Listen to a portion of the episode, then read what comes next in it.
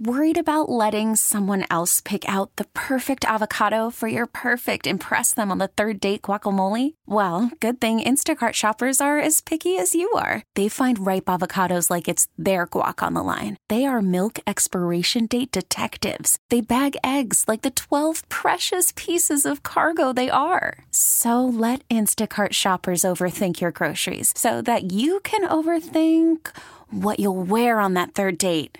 Download the Instacart app to get free delivery on your first three orders while supplies last. Minimum $10 per order, additional term supply. Spring is a time of renewal, so why not refresh your home with a little help from Blinds.com? We make getting custom window treatments a minor project with major impact. Choose from premium blinds, shades, and shutters. We even have options for your patio, too. Blinds.com invented a better way to shop for custom window treatments. There's no pushy salespeople in your home or inflated showroom prices. Our design experts can help you find the perfect window treatments on your schedule. We'll even send free samples directly to you. Plus, we can handle the measuring and installation for you. Unlimited window treatments installed for just one low cost. And with Blinds.com, you'll always get transparent pricing, no hidden fees. Our free shipping and 100% satisfaction guarantee can put the spring back into your step and into your home, too. Shop Blinds.com right now and save up to 45%. Up to 45% off for a limited time at Blinds.com. Blinds.com. Rules and restrictions may apply. Play ball! It's 30 with Murti with your host, Sweeny Murti. Welcome back, everybody. Sweeny Murti here. It's on the 30 with Murti platform, but here's another edition of me and Eddie C, joined by Ed Coleman, as I am from time to time, and you'll find us here on radio.com, Apple Podcasts, wherever you find your, your 30 with Murti podcasts and more. Uh, and right before we check in for a little Thanksgiving break, I figured it's a good time to talk to Eddie and kind of break down some of the things happening with Mets, Yankees, and around baseball. Eddie, how you doing today?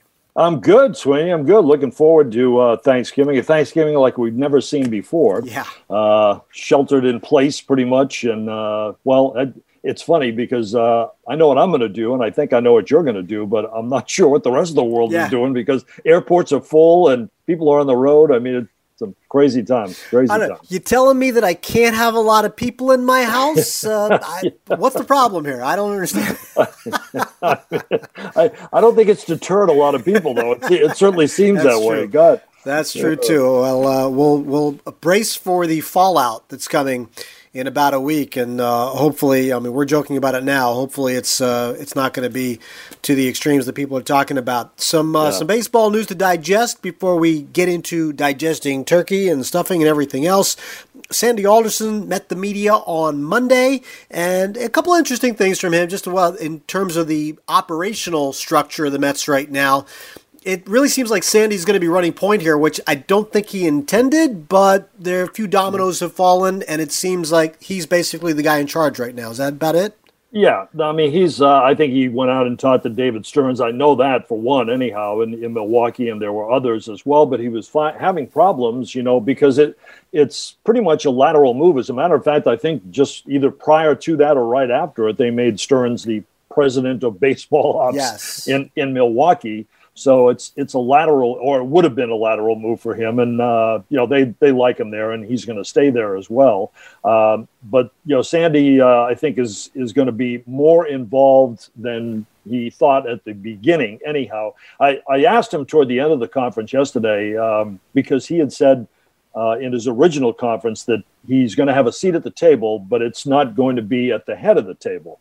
So I asked him now, like, where are you sitting now? What, what's it? And and he was he was kind of funny because he said maybe we'll have a round table and I'll have the only chair with arms, and uh, you know, so then I guess he'll he'll be the head guy in that sense. But he's obviously going to have more say in what what goes on. But I I think basically what he's trying to do is is bring somebody in as a general manager who he can then elevate to the president of baseball operations when he decides to step aside because I, I don't think that's changed. I think that he is not going to do this forever. He's 73.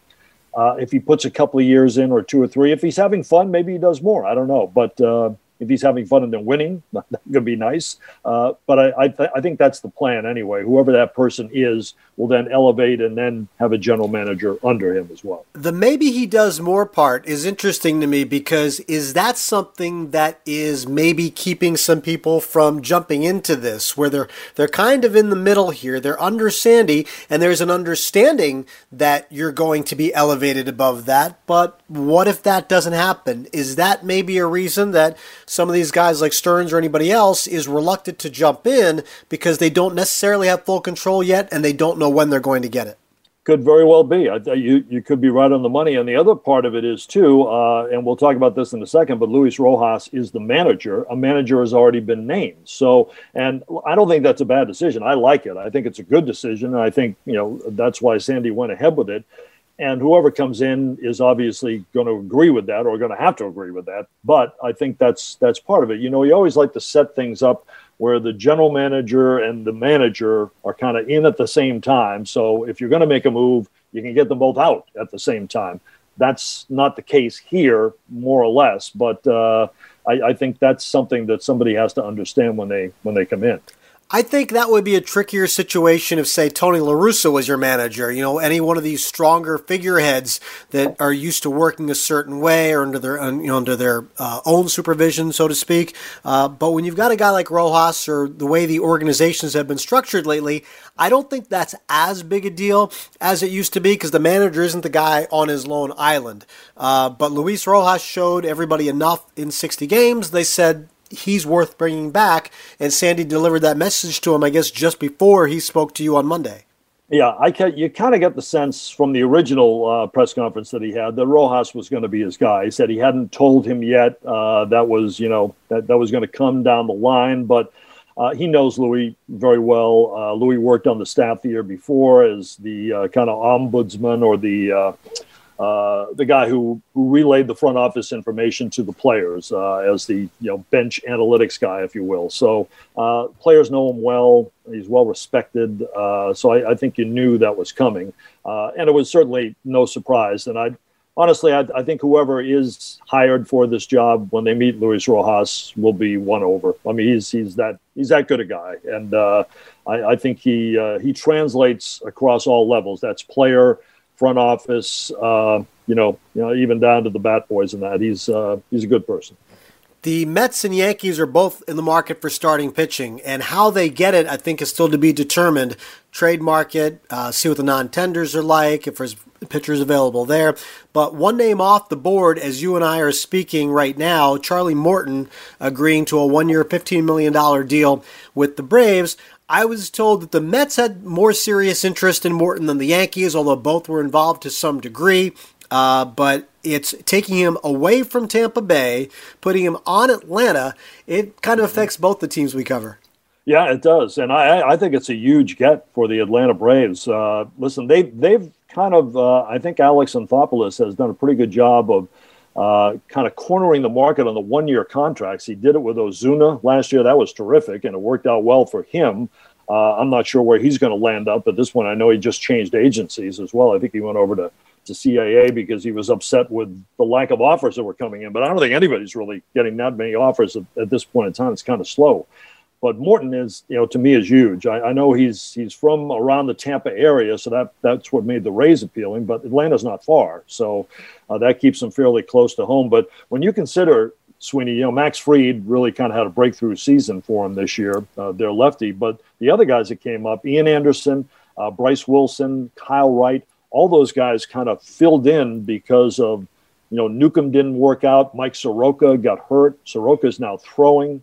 And I have a question for you about Soroka in, in, in a second. But, you know, when you throw all those names together, if those guys are healthy and they take steps forward, that's a heck of a pitching staff. And you have a guy like Morton at the head of it, uh, or as a veteran guy at the top, that's that's pretty impressive. Yeah, this isn't you know Smoltz, Glavine, Maddux, Avery, but the the Braves right. are are building pitching again, and they're successful because they're doing that. They obviously have a lot of good young players too. You mentioned one year deals. Josh Donaldson jumps to mind too. I think they signed him to a one year yep. deal a couple yep. of years ago. So mm-hmm. you know they see the value in that. You were going to ask me something about Soroka. Yeah. Well, yeah, Zach Britton had an Achilles uh, yes. uh, injury as well, and Britton had it on his landing foot. Soroka's is on his push off foot. I think Britton came back I'm going to say six months or thereabouts. Was it longer? I, I, thought, yeah, I thought it was around six months. I, I, want to say it's a little bit. I mean, pitching again, yeah, something like maybe six or eight months. I think, if, if I'm not mistaken, it, it was yeah. it was definitely on the fast side, uh, and fast enough for him to show that he was a, a good trade candidate. When yeah, know, and I, I, guess my question to you would be if you talked to him, like the, the the the the push off leg I think is different and maybe maybe tougher because uh, you know you've got to put a little more stress on that with the rubber. I don't I'm not sure, but I wondered if Britton had problems with that uh, or whether that came back easily to him and whether it would take Soroka a longer time than say the six to eight months or so. It's a good question. I I think I remember him talking about how he got you know it kind of got back up on the horse quickly, uh, but it took a while for everything to kind of feel normal again. The thing mm-hmm. I would be worried about with Soroka would be you know the impact on mechanics as far as all the way up the chain because now you don't want to be you know you don't want to start hurting things. Uh, elsewhere um, that that requires some yep. other attention. So, uh, and he's a big guy. So I think he's six four or six five or so. He's a, he's a big kid. So. Yeah, so it's um, it's definitely a concern there. But you know, the pitching market, I I still feel like we're. I don't know how many starters are going to shake loose at the non-tender deadline. I feel like that's more of a position player thing and maybe a bullpen thing. But mm-hmm.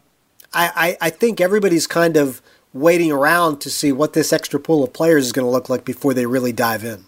Yeah, December second is uh, the date. We're getting close to it at this point in time. I, will throw out a question to you, uh, Tanaka, because he's mm-hmm. obviously a guy that I think both teams in New York could use he'd be very happy to stay in New York. I think either way, I personally, I think DJ LeMahieu is going to be a Yankee. That's just my feeling. I don't know how you feel about it, but uh, I think if he's in New York, LeMahieu will be a Yankee. I'm not sure about Tanaka, and I, I wonder whether you know that would translate to uh, to either team. It's know? funny. The Yankees are sending all kinds of signals that they're not going to spend a lot this winter. I mean, we've seen them in the past. You know, where where you know whether it was the year that they brought in Tanaka and McCann and Ellsbury and all that, or go back to Sabathia and Burnett and Teixeira, or even last year at Gerrit Cole.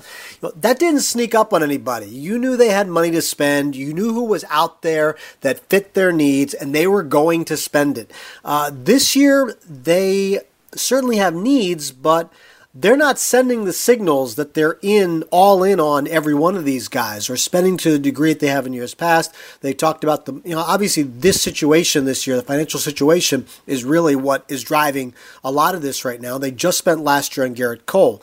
That said, we see Charlie Morton get 15 mil. You know, Masahiro Tanaka's thinking, okay, that's that's baseline. Okay, one year, mm-hmm. you know, two for 30, three for 45. Let's keep going up, multiply from there, and uh, and see where we get. I would think that's a reasonable ask on Tanaka's part.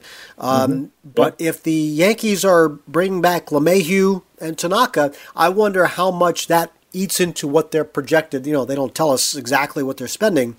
Um, right. and, and maybe that's a chance rather than, I said this on SNY on Monday night, rather than measure Steve Cohen's impact in hundreds of millions of dollars with the Springers and the Bauers, the extra five or ten that it takes to steal away players from other teams might be exactly where Steve Cohen's influence can be the largest, where he can say, okay, if you're going to 20, I'll give you 25. If you're going mm-hmm. to 50, I'll give you 60.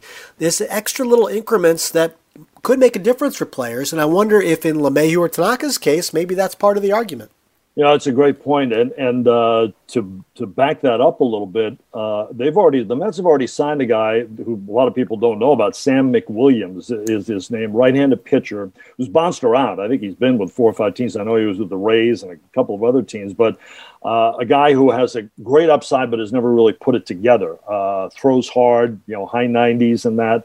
Uh, and they signed him for 750,000, I think. Um, and with no major in, league service time, correct? Right. No, yeah. no major league service time. Uh, but again, a guy with a high upside. But what one thing that Sandy Alderson mentioned in his original press conference was to kind of uh, build up the double A and triple A rosters, they, they really have nothing there. They have some good kids down below that. Uh, and they do have some talent in the minors. They have a couple at those levels, but they're they're really thin. So what they're what they're going to do, and I think what Steve Cohen is going to do, and with his money, a, a, lot is is try to secure some of those guys. And I think you'll see a lot of the you know the guys who are there on December second, whether they're on the major league team or not, you know, will be given some kind of deal to you know maybe kind of buffet the system a little bit. You know. Uh, speaking of Steve Cohen, he's made a pretty big impact already, just with fans, you know. And uh, we we talked, I think, after his first uh, uh press conference. Uh, he's had a little bit of presence on social media, interacting with fans, and it wasn't just the one time. Tell me about what you want to see improve. He goes back and forth a little bit. He seems to have some fun with it. Um, this is you know to me though this is everybody loves it but to me this is exactly like the guy like let's say Gerrit Cole last December. You sign the big free agent contract you have a big press conference and everybody loves you forever and ever because you haven't gone out there and pitched yet. You haven't won a game you haven't lost a game you haven't done anything to impact anything on the field yet. It's the greatest day in your life. You just been dropped a boatload of money on your front porch and now you're you're the you know the flavor of the month Steve Cohen kind of fits that bill for me right now, where Mets fan, this is the free agent Mets fans have been waiting for, and, but he hasn't struck out yet. He hasn't given up a home run yet, and nothing has happened to change the perception. And he's, I think he is so aware of that. He's riding that pretty well right now.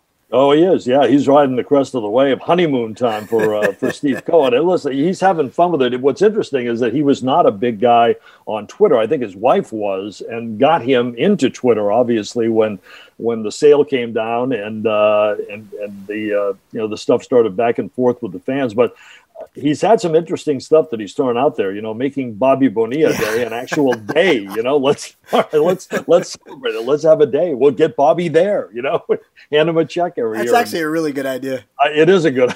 It's a great idea, but you know, he's uh, he's having fun with it. He's he's got a sense of humor. At least we know that, and he's he's been kind of been kind of funny. He's also thrown a, a little shade and a couple of jabs at, at, at uh, J Lo and A Rod. Yeah, uh, he even, yeah, even yeah. threw some shade at J Lo after the uh, AMAs, the American yeah. Music Awards, the other night, which was interesting. After you know giving them a shot uh, during his opening press conference too, so he's not afraid to throw it out there. I mean, I think he's doing it good naturedly. Yeah, but at the same time, uh, you're right. Yeah, there, there has there haven't been any bumps in the road yet. So he's he's enjoying the honeymoon period, and he's he's taking it and riding that wave. Uh, he's he's at the crest of the wave right now for sure. And while he's out front. Pulling back the reins is Terry Collins, a guy you got to cover for a really long time. And I guess uh, there had been some talk about his role in the organization. And Jon Heyman reached out to him last week, and Terry said, I'm retired, I'm out. And, um, you know, you spend an awful lot of time. You know, I, I think one of the great things that we get to do and I, you know, my first seven years covering baseball was with Joe Torre. And for people who don't know what we do, when you cover baseball, you talk to the manager twice a day, every day, and yep. before a game and after a game. Uh, and that starts in spring training.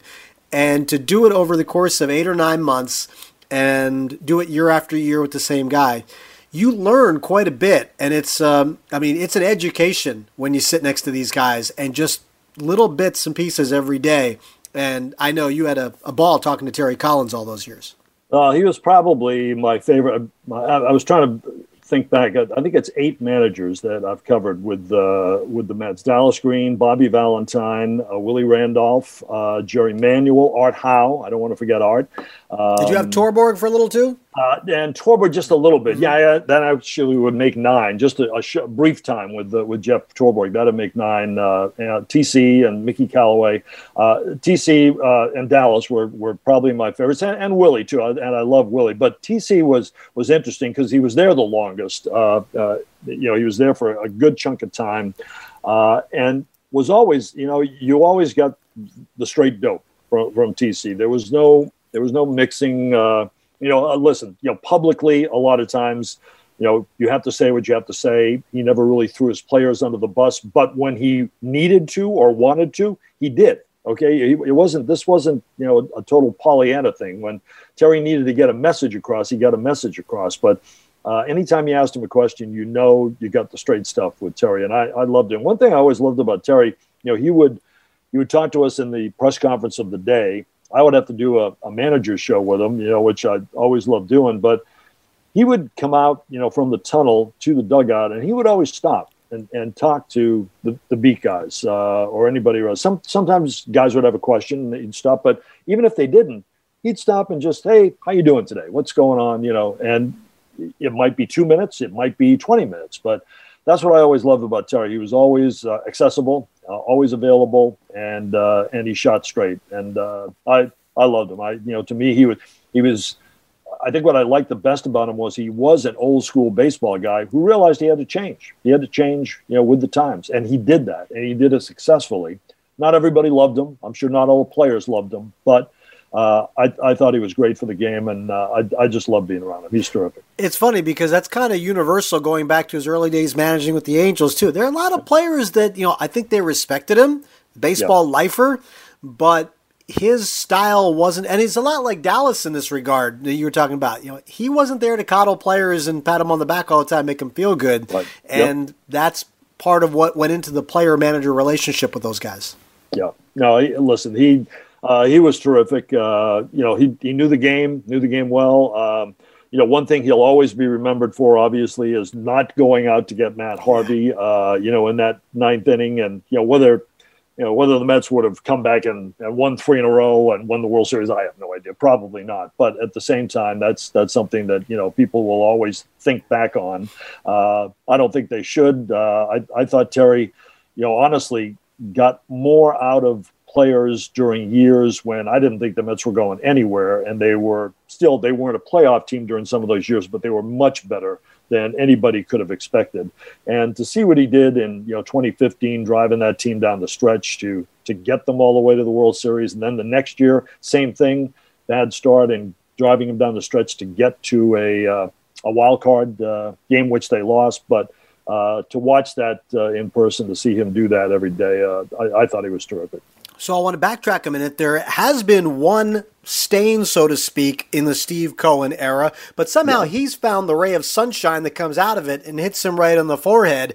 Robinson Cano gets suspended for next mm. year, and Steve Cohen gets an extra $20 million to play with.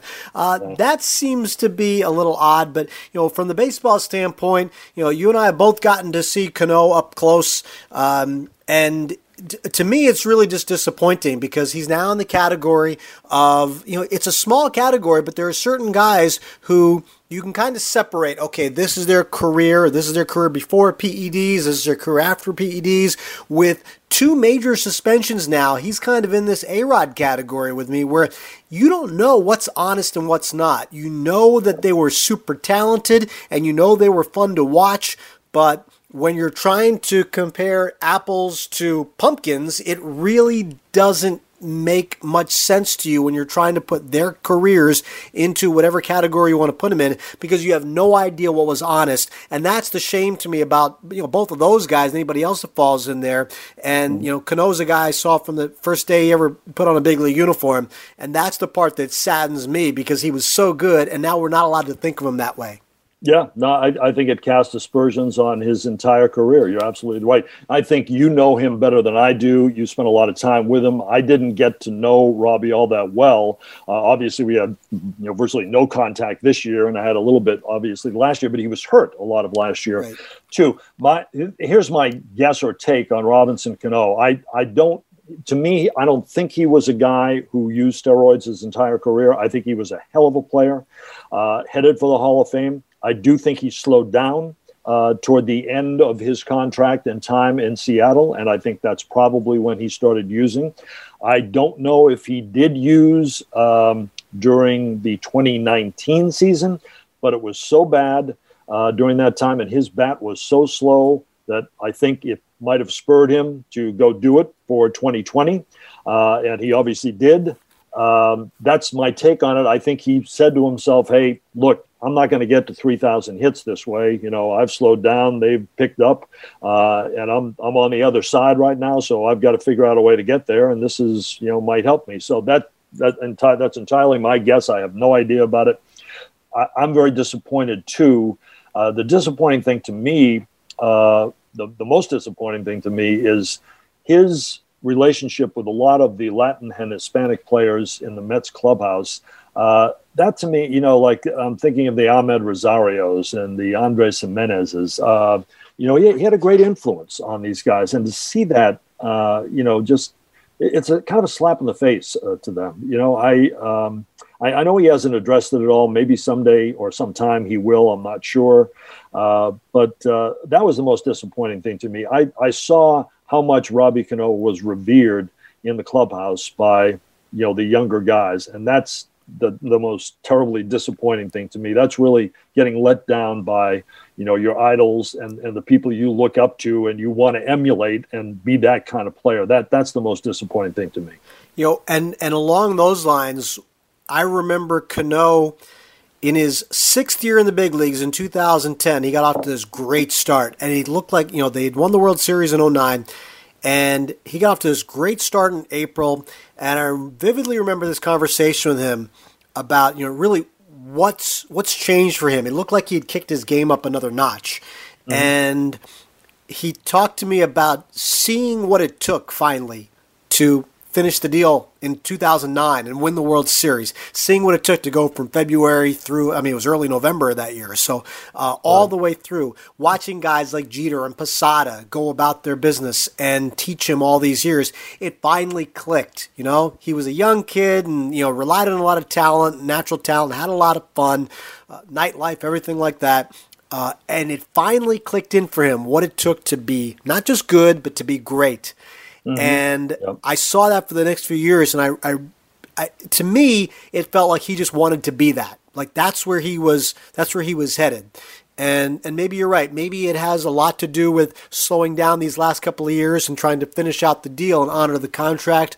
We're not going to know until he opens his mouth and tells us why. And even then, I don't know if we're going to believe him because a statement he made statements he made after the last time and here he got caught again but yeah, you're right. That to me is the disappointing part because he you know, he took that lesson from somebody else and yep. he put it into play.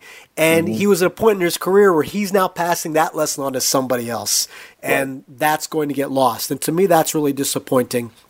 Um, he, create, go ahead. Yeah, one of one of the intriguing things to me is, and, and people forget about this a little bit. Yeah, Steve Cohen has you know twenty million dollars now that he didn't have that he can play with now. Robbie Cano still has $40 million right. from the Mets, uh, 48 all told, some of it from Seattle, but 40 million, I think it's 40.5 due from the Mets in the final two years of his contract after next year. Now, I don't, I don't know how, Steve, it's easy for me to say, you know, Steve, okay, Steve check, right? Yeah, yeah. write him a check and get him out of here. But I don't I don't know what the Mets are going to do. It's a, it's an awful lot of money, and and they're responsible for that money, and it's and it goes against their you know their their cap as well too. So right. I don't I don't know how he's going to handle that. Uh, but my just you know looking at it from uh, a far away perspective as far as Sandy and, and I don't think Sandy wants him back here at all, and I I don't blame him. I, I really don't. Uh, but at the same time, it's still forty million dollars. Yeah. So what do you do with it? You know. It's funny. Maybe you could cut a Bobby Bonilla type deal and pay him through 2084, and uh, yeah, you know, exactly. It'd be some other owner's problem down like a Fourth of July weekend. It's a, Bonilla Day would be July. This 1st. is Old Timers Day. Yeah, this exactly. is the, bring back Old Timers Day and give everybody a check on the way in the door. Uh, thanks exactly. for coming. You've earned your money this year. Yeah. Um, oh,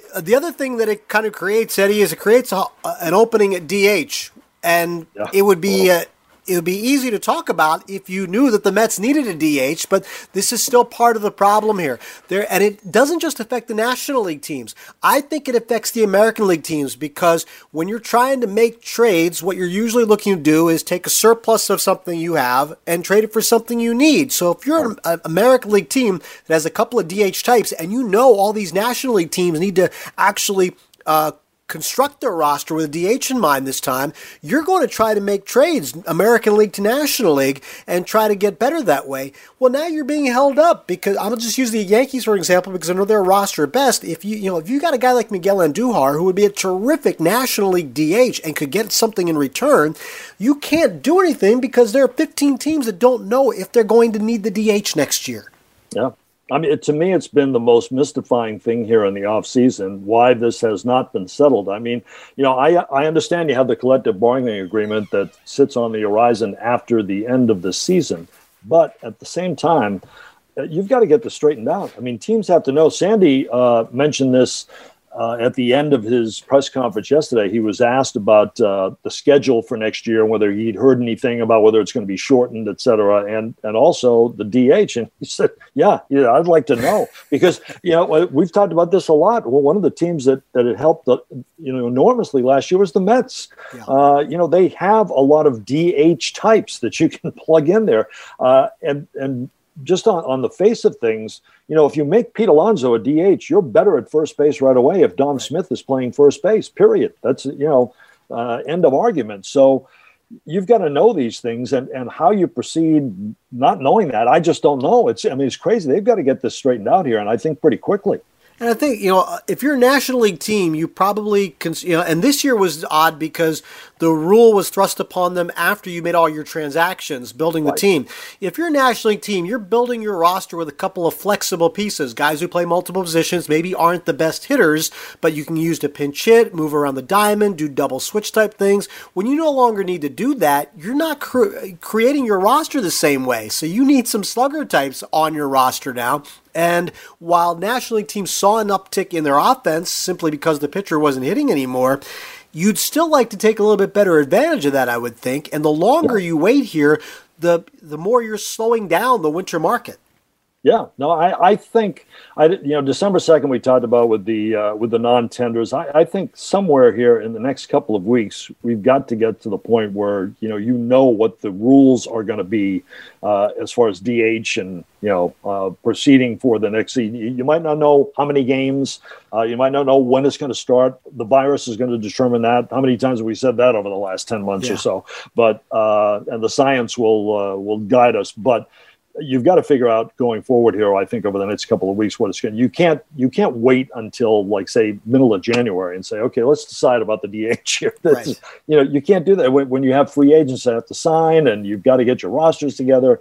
Uh, you can't do that. So something has to break here. I think fairly soon. I heard Jim Bowden and Jim Duquette on MLB Network Radio last Friday discussing this, and okay. Bowden was saying one of the things that's holding us up is that even though the owners side wants the DH for the National League, they're using it as a bargaining chip to get expanded playoffs approved.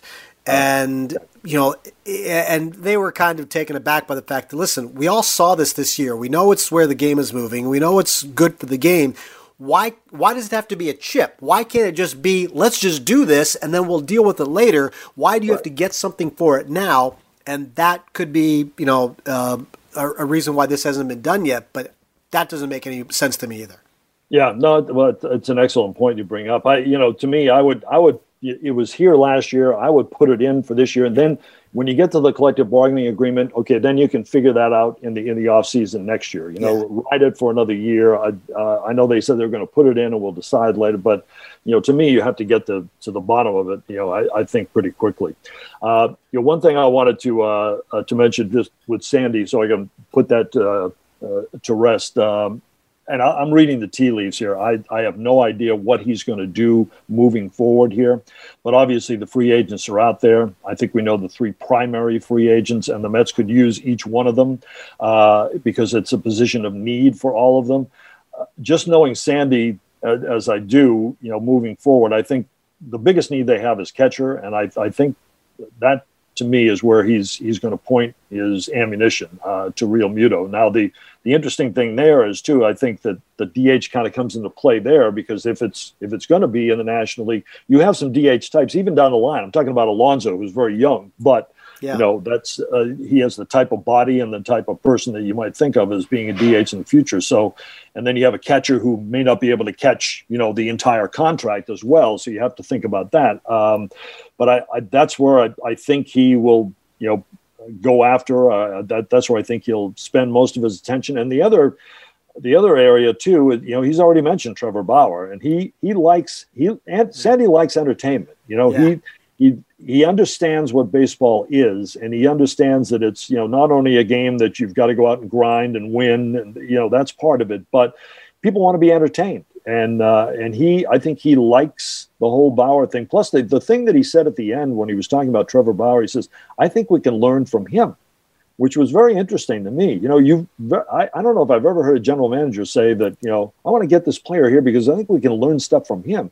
You know, he's he he is a he's a little bit wacky. I think we know that, but you know, he has some very interesting ideas, and some of them have worked out very well. So, uh, that's just me reading it, reading the tea leaves. I have no idea whether that's the thrust that he's going to go after. But if if it was me guessing, that's that's what I think uh, he he may spend uh, most of his attention on those two. We'll see. This is a man who once employed Rickey Henderson and Jose Canseco, yeah. so the entertainment value of him is certainly that that's certainly not lost.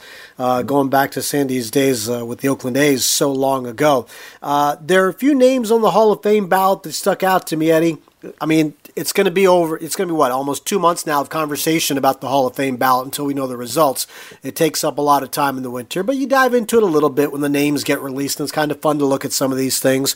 Um, forgetting about the big guys right now, you know, Schilling, Bonds, Clemens, the ones mm-hmm. that stuck out to me are guys who I hope really, you know, with a ballot that's not as crowded as we've seen in the past. I hope really see support go up for Andruw Jones and Scott Rolen.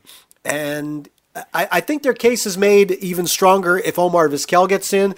But one of the things that I kind of think is we talk so much about defense, right? Every time you got a great player, you say, well, but he's not a great fielder. We scoff at the DH for MVP awards because they don't play the field.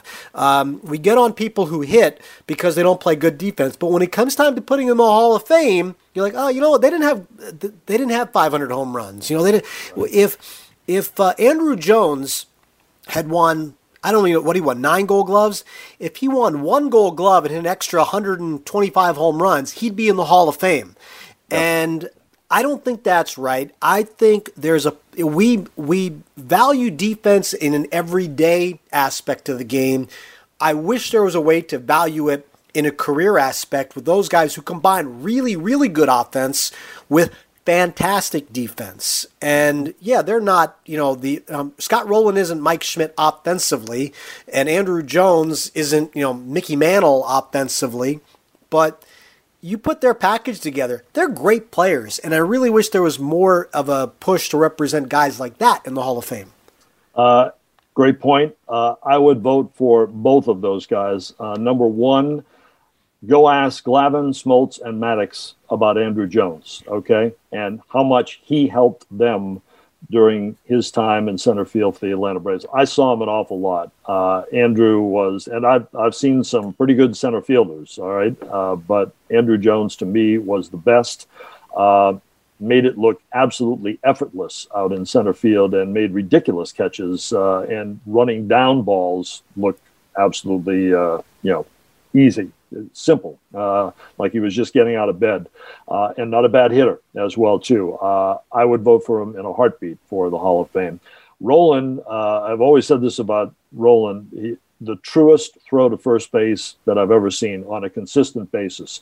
It was always at the glove in the midsection for the first baseman, regardless of where he picked it up where it came from. It was always the truest throw over there. And and listen, there have been some great third basemen. I watched you know Robin Ventura when he was over there. Graig Nettles going back. Gio, I think, is a terrific 3rd mm-hmm. baseman. All right, you get you get to watch on a daily basis here. And there you know countless others, but.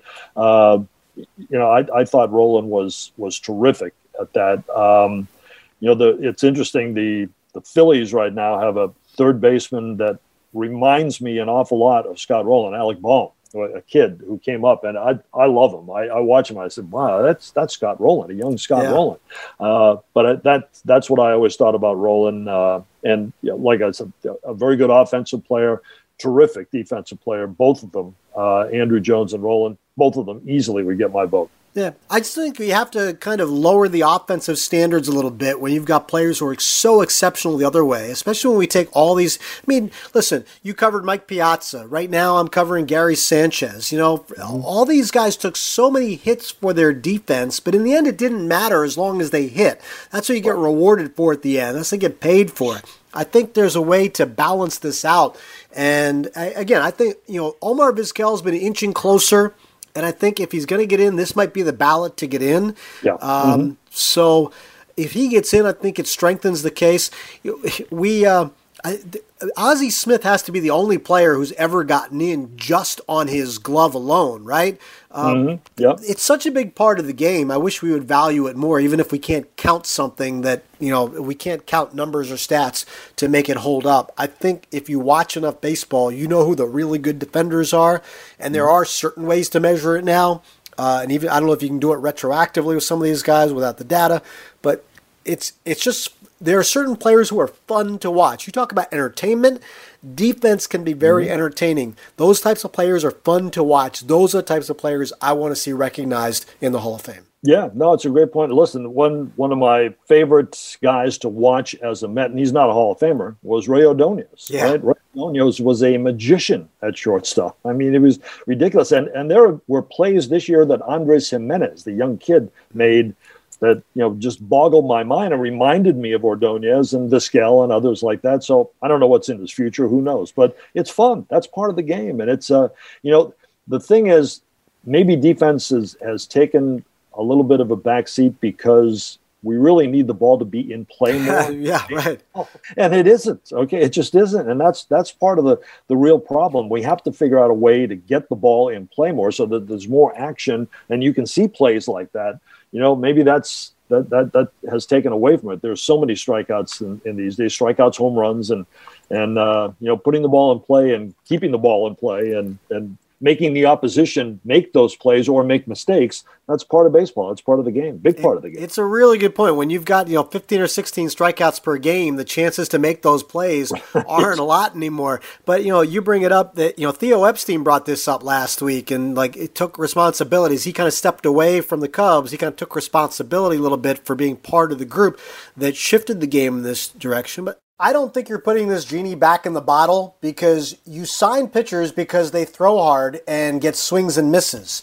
You sign hitters and tell them to don't hit the ball on the ground, uh, hit the ball in the air, hit it over the infielders' heads, hit it over the outfielders' heads if you can. Until you start bringing back guys who throw 85 to 88 with good movement, and until you're satisfied with a 220 hitting shortstop that can field really well, you're not bringing that side of the game back. And he can apologize, and Theo can say, you know, we need to, everybody keeps saying we need to bring more of this back. We need to put the ball in play more. Well, you're not signing guys who are making that happen. So I don't know how you're getting there. Yeah, you know, it, it's interesting that you bring that up because I, I, remember a conversation I had with Zack Wheeler uh, before he was a Philly, when he was a Met.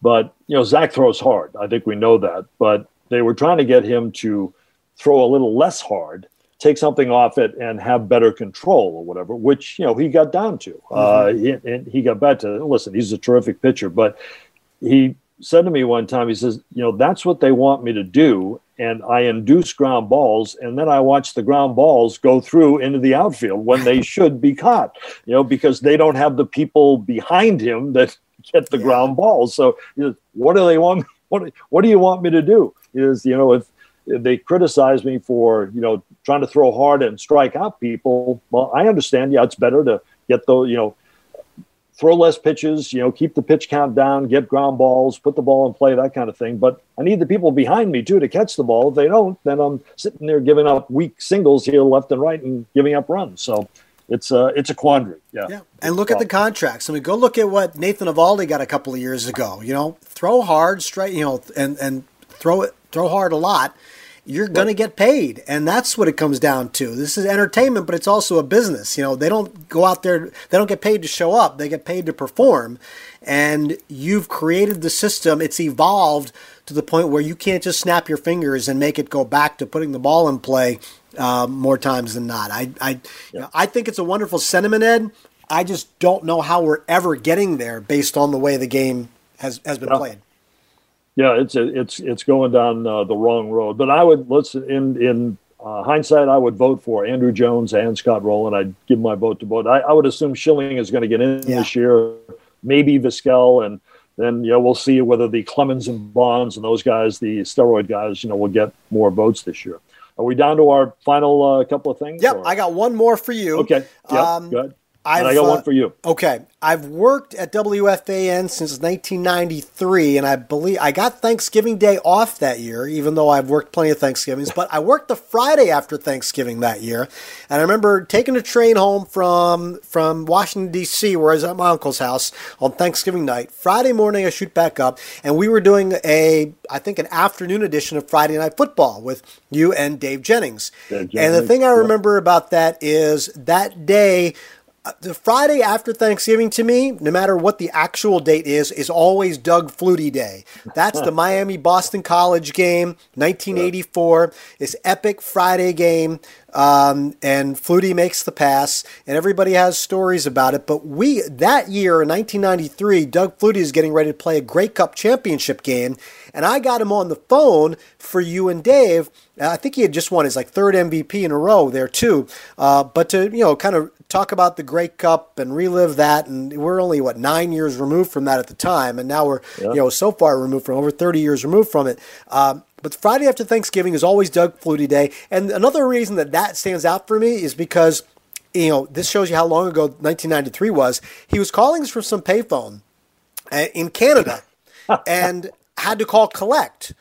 But there was something wrong. Like I kept like he kept getting disconnected. So God bless Doug Flutie. He called me back like three times from this payphone in Canada and didn't you know didn't ever get frustrated. And he came on the show.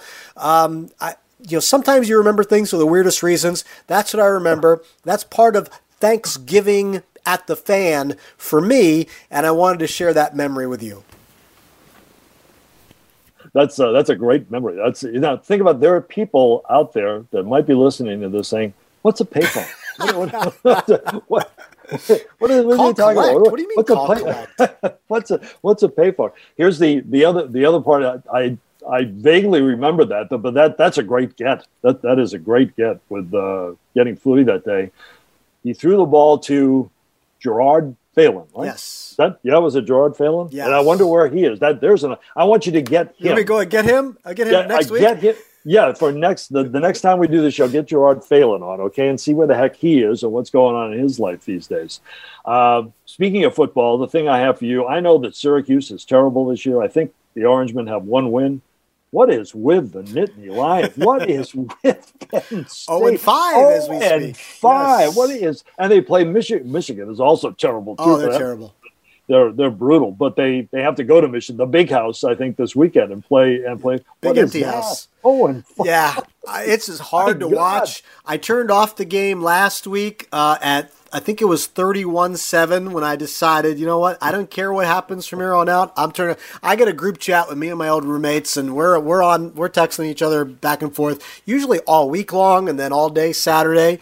I I hit mute on the notifications. I turned the TV off. I forget what I want. I think I went to make dinner and watch West Wing reruns on my on my phone so I could uh, just get yeah, away from it. it it's not fun to, to watch. Not no, not going to a bowl game, that's for sure. And, and the James Franklin star has uh, been tarnished a little bit to say yeah, the least. it's. I mean, and and me and my friends lament all the fourth quarter leads that have gotten away these last four or five years. Um, don't even. I mean, don't even have a first quarter lead anymore. it's it is bad right now. Yeah, bad, bad for both of our alma maters. That's for sure. Yeah, ain't much fun. But thanks for bringing that up. I always appreciate yeah. it. yeah, I know. Uh, well, happy Thanksgiving. Happy and, uh, Thanksgiving uh, to you, Ed. Enjoy it. I will uh, see where I can find Gerard Phelan, and yeah. Uh, we'll see if we can get that done for next time. Uh, everybody, thanks for listening. We're on the 30 with Murti platform, but this is me and Eddie C. You can find us at WFAN.com, radio.com. You can find us on Apple Podcasts as well. Go back and subscribe and listen to some of our past episodes. Uh, I had a recent chat with Peter King, and we weren't talking football, we were talking baseball. His early days in the business covering the Cincinnati Reds of Johnny Bench, Tom Seaver, and even some Pete Rose stories in there as well. Uh, and also spoke recently with Stu Sternberg, owner of the Tampa Bay Rays, got his reaction to Blake Snell coming out in the sixth inning when he's the one who has the most invested in that decision. The rest of us are watching and criticizing it from afar. You'll hear Sternberg's take on that. The 2020 season, finances going forward, Major Major League Baseball. A lot to cover there. So go back and check out those past episodes. My thanks to Eddie C. My thanks to you for listening. Subscribe, review, and all that jazz. And until next time, thanks again for listening. He's Ed Coleman. I'm Sweeny Murti. Spring is a time of renewal, so why not refresh your home with a little help from Blinds.com? We make getting custom window treatments a minor project with major impact. Choose from premium blinds, shades, and shutters. We even have options for your patio, too. Blinds.com invented a better way to shop for custom window treatments. There's no pushy salespeople in your home or inflated showroom prices. Our design experts can help you find the perfect window treatments on your schedule. We'll even send free samples directly to you. Plus, we can handle the measuring and installation for you. Unlimited window treatments installed for just one low cost. And with Blinds.com, you'll always get transparent pricing, no hidden fees. Our free shipping and 100% satisfaction guarantee can put the spring back into your step and into your home, too. Shop Blinds.com right now and save up to 45%. Up to 45% off for a limited time at Blinds.com. Blinds.com. Rules and restrictions may apply. This episode is brought to you by Progressive Insurance. Whether you love true crime or comedy, celebrity interviews or news, you call the shots on what's in your podcast queue. And guess what? Now you can call them on your auto insurance too with the Name Your Price tool from Progressive. It works just the way it sounds. You tell Progressive how much you want to pay for car insurance, and they'll show you coverage options that fit your budget. Get your quote today at progressive.com to join the over 28 million drivers who trust Progressive. Progressive Casualty Insurance Company and Affiliates. Price and coverage match limited by state law.